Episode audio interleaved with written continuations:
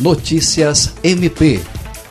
Em atendimento à solicitação do Ministério Público do Estado do Acre, por intermédio da Promotoria de Justiça de Feijó e do Centro de Apoio Operacional de Defesa do Meio Ambiente, CAOP Mapu, o governo do Acre deu início na última segunda-feira, dia 3, a uma operação com o objetivo de combater queimadas rurais e desmatamento ilegal em Feijó e na regional Tarauacá em Vira.